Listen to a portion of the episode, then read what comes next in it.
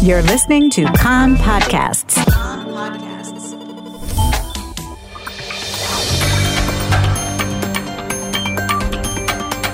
You are listening to the English language news of Kan, the Israeli Public Broadcasting Corporation. Good afternoon. It's 2 p.m. in Israel, Wednesday, January the 25th, 2023. This is Nomi Segal with the top news at this hour. In Samaria, IDF forces shot and critically injured a Palestinian who tried to stab a soldier at a military position by Kedumim. The soldier was not hurt. Justice Minister Yariv Levin has responded to warnings voiced by economists and high tech executives over the potential damage the government overhaul of the judiciary could have on the Israeli economy. Levin said that the time has come for the appointment of more responsible judges, in his words.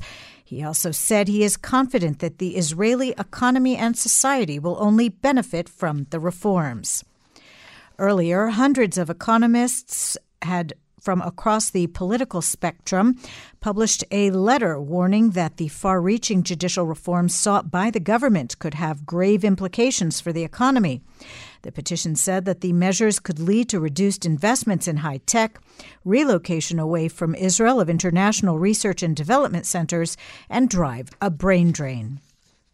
The letter came a day after the Bank of Israel governor, Amir Yaron, outlined for Prime Minister Benjamin Netanyahu in a meeting the potential consequences of the proposed judicial overhaul and relayed concerns voiced by senior international economic figures and officials from credit rating firms during meetings he had with them. It's been cleared for publication that two sons of Cabinet Minister Meir Porush of United Torah Judaism were questioned by the police fraud unit in recent days for alleged involvement in a suspected bribery affair in the ultra Orthodox town of Beitar Illit. The two, Moshe and Nochi Porush, were later released under restrictive conditions. The undercover investigation into the corruption allegations began in 2020 and became public this week. Israeli security forces this morning demolished the home of the terrorist who shot and killed IDF Sergeant Noah Lazar in an attack at the Shuafat checkpoint some three and a half months ago.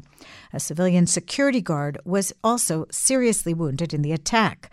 The terrorist, Udai Tamimi, was killed about a week later when he tried to carry out another shooting attack at a checkpoint near the entrance to Ma'ale Adumim. Jordan has expressed concern over a security escalation in Jerusalem and the Palestinian territories ahead of the Muslim holy month of Ramadan, which will begin in about two months' time. The concerns were raised in Prime Minister Netanyahu's meeting yesterday in Amman with Jordan's King Abdullah. A Kan reporter says that Netanyahu made clear that he is committed to preserving the status quo on the Temple Mount and the holy sites. National Security Minister Itamar Ben Gvir of the Otzma Yehudit party says he will continue to go to the Temple Mount. Ben Gvir told Kan that with all due respect to Jordan, Israel is an independent state. Ben Gvir's visit to the site days after the government was sworn in set off Arab and international criticism. President Isaac Herzog has begun an official visit to the European Union in Brussels, Belgium. He was welcomed this morning by Belgium's King Philippe. His itinerary also includes talks with the President of the European Commission, the NATO Secretary General, and representatives of the Jewish communities of Brussels and Antwerp. Tomorrow, the eve of International Holocaust Remembrance Day, Herzog will deliver the keynote address at a session of the European Parliament. The war in Ukraine. Germany is to supply its advanced Leopard 2 tanks to Kiev and allow other countries that have this model to also transfer them to Ukraine. This comes shortly after U.S. officials revealed that the Biden administration is finalizing plans to send U.S. made tanks to Ukraine. Russia called the development a dangerous step. Archaeology a 1,000 year old rock hewn moat and mysterious hand imprint have been uncovered next to the walls of Jerusalem's Old City.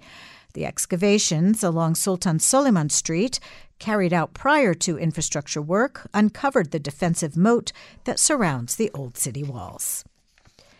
The weather outlook slightly cooler but still warm for the time of year. No change tomorrow. The maximum temperatures in the main centers Jerusalem 17, Tel Aviv 20, Haifa 16, Beersheba 20, and in Eilat going up to 24 degrees Celsius.